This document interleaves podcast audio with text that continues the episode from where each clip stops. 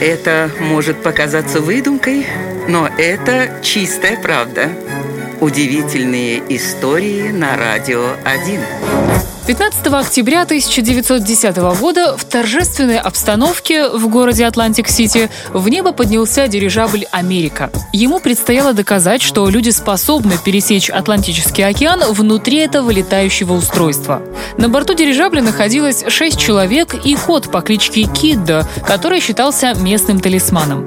Увы, но полет пошел не по плану. Дирижабль вышел из строя и начал медленно падать. Люди пытались хоть что-то предпринять для своего спасения, а перепуганное животное металось в ужасе по гондоле и устроило настоящий погром, еще больше осложнив работу экипажа. Поэтому первая историческая радиограмма, переданная с борта дирижабля, оказалась не просьбой о помощи, а раздраженным посланием, обращенным к хозяину Кидда. «Рой, приди и забери этого чертова кота».